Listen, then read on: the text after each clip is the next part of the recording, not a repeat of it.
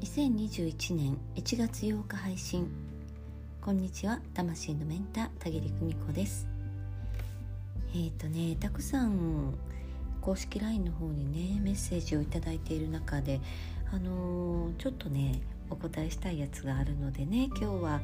え、ブログを読み上げるのではなくてねご質問にお答えしようかなっていうふうに思っています。えっ、ー、とですねうんこの方ねあの尊敬するおばあ様がいらっしゃるんだって去年ねお亡くなりになってうん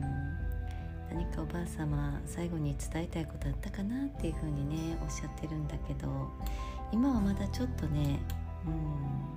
もう少し待ってあげてねっていう感じですね。1年ぐらいそうだな1年1年半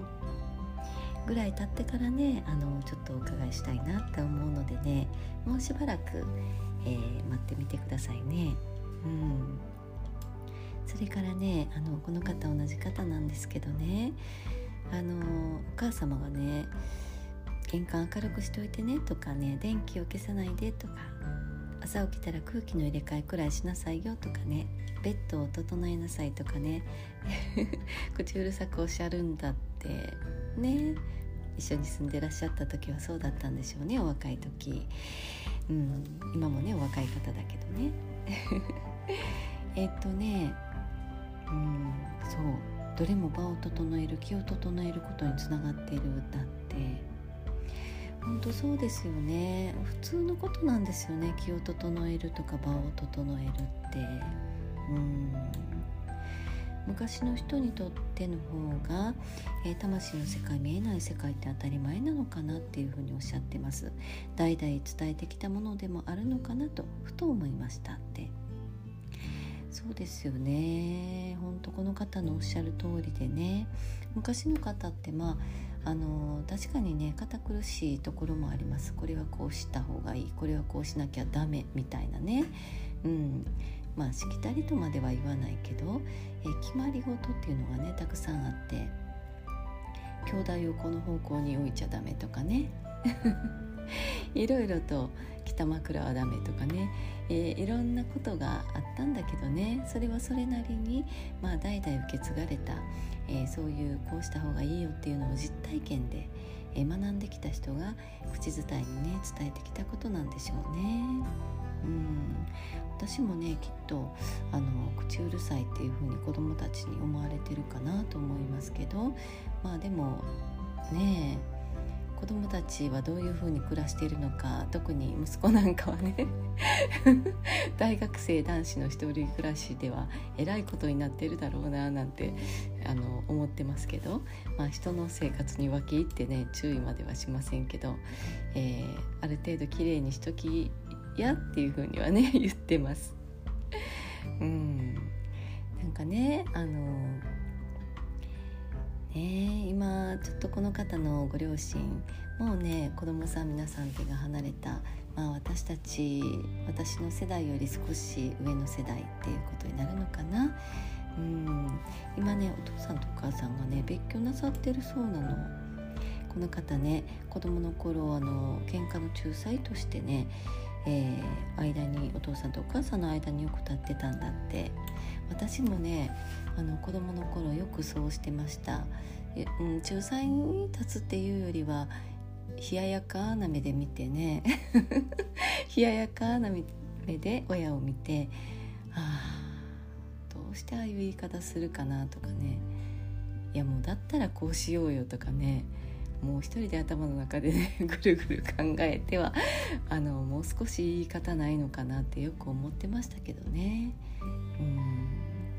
ね、子供の頃ってどうしてもお母さんの味方になるんですよねお母さんと一緒にいる時間が長いし、えー、お母さんがご飯をね作って食べさせてくれるのでやっぱり子供としては、えー、ね、お母さんと一緒にいるっていうことは守られるっていうこととイコールな場合が多いのでね、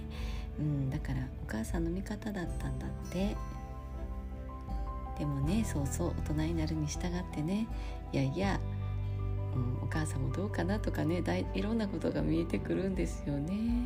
うん、今ねご両親別居なさったんだそうです。うん、でねもう子供たちみんな家を出ていてお父様がね実家に一人で暮らしていらっしゃるそうなんだけどね。もう退職もなさっててね。お父さんが心配だって。ね優しいよね。みんなのために一生懸命働いてくれてみんなの行きたい学校仕事を見守ってくれていたって。うん。ほんとね。男の人って、ん、やっぱりなんか寂しいよね。外でいる時間が長いからなかなかねその外でいる間の苦労っていうのは理解されにくいものがあるものね。私もまあ今になって父親にすごい感謝してるしあの尊敬してます本当に、うん、よく子供3人育ててくれたなと思ってね。食べさせてくれたなと思って。成人してからもね独立してからも家に帰ってもあのちっともね嫌な顔せず母がね一生懸命作ってご飯出してくれるのを黙って見ててくれてね。うん本当に偉大だなって思います父親っていうのはね。うん。でみんなね出てっちゃってお父さん寂しくないかなってちょっとご病気もなさってるそうでね。うん。まあね夫婦のことを子供であっても口出しはできないんだけどね。うん、でもあのねお子さんお一人でも大人になったお子さんお一人でもねあの声をかけてくれるとかそうして電話でもいいからお声をねあの聞かせてあげるっていうのはお父さんのね声を聞くためっていうより自分の声を聞かせてあげるっていうことがねとってもいいことなんじゃないかなっていうふうに私は考えています。あの何をご飯作ってあげるとかお土産持って帰ってあげるとかね何かしてあげるっていう感覚よりはあのお父さんのこと忘れてないよ。ここに私もいるしお父さんのこといつもあのそばで見てるよっていうことがあの分かる、うん、そういうつながりがあるんだよっていうのをあのお父さんに分かっててもらうっていうのがねいいんじゃないかなっていうふうに思います。うん、このご時世だしねあの接し方なかなか難しいかもしれないよね。ご実家に頻繁に帰っていいものかどうか、ね、ご病気持ってらっしゃったら余計にね、うん、この同行者の方もご自身もお子さんいらっしゃるだろうしね、うん、だけど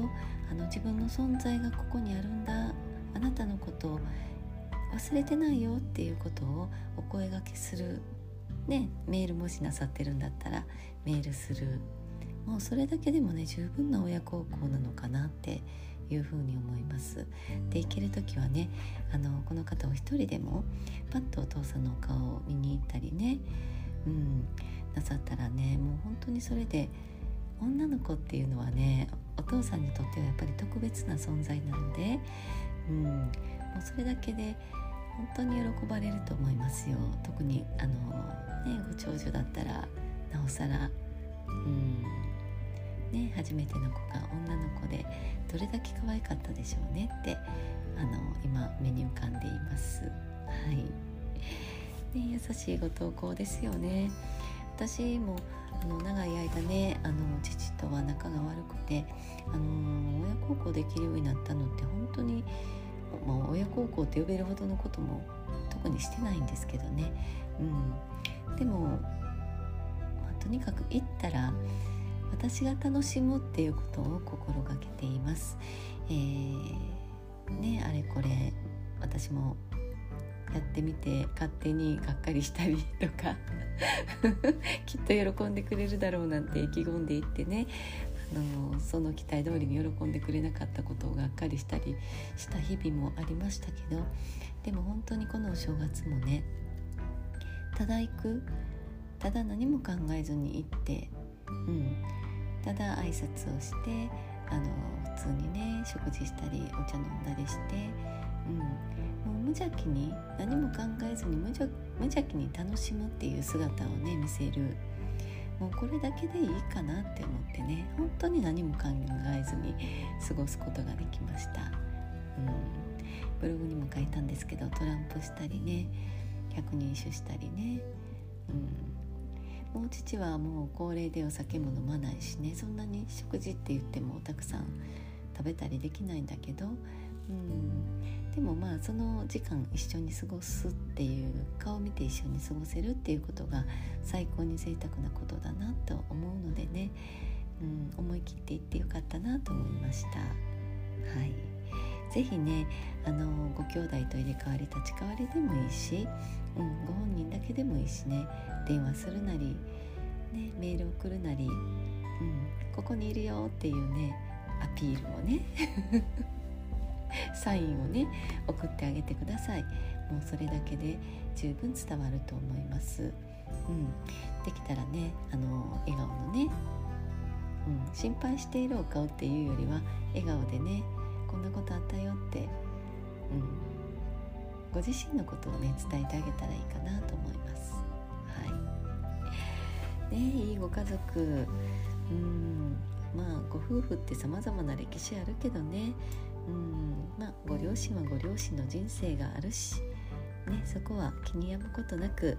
えー、この方はこの方でねご自身の幸せを追求していっていただけたらいいかなっていうふうに思います。今日はね、うん、公式 LINE の方にいただいたメッセージにお返事してみました。まだねお返事できてない方もあるんだけどまたおいおいね何かの折に、えー、お返事していきますのでね。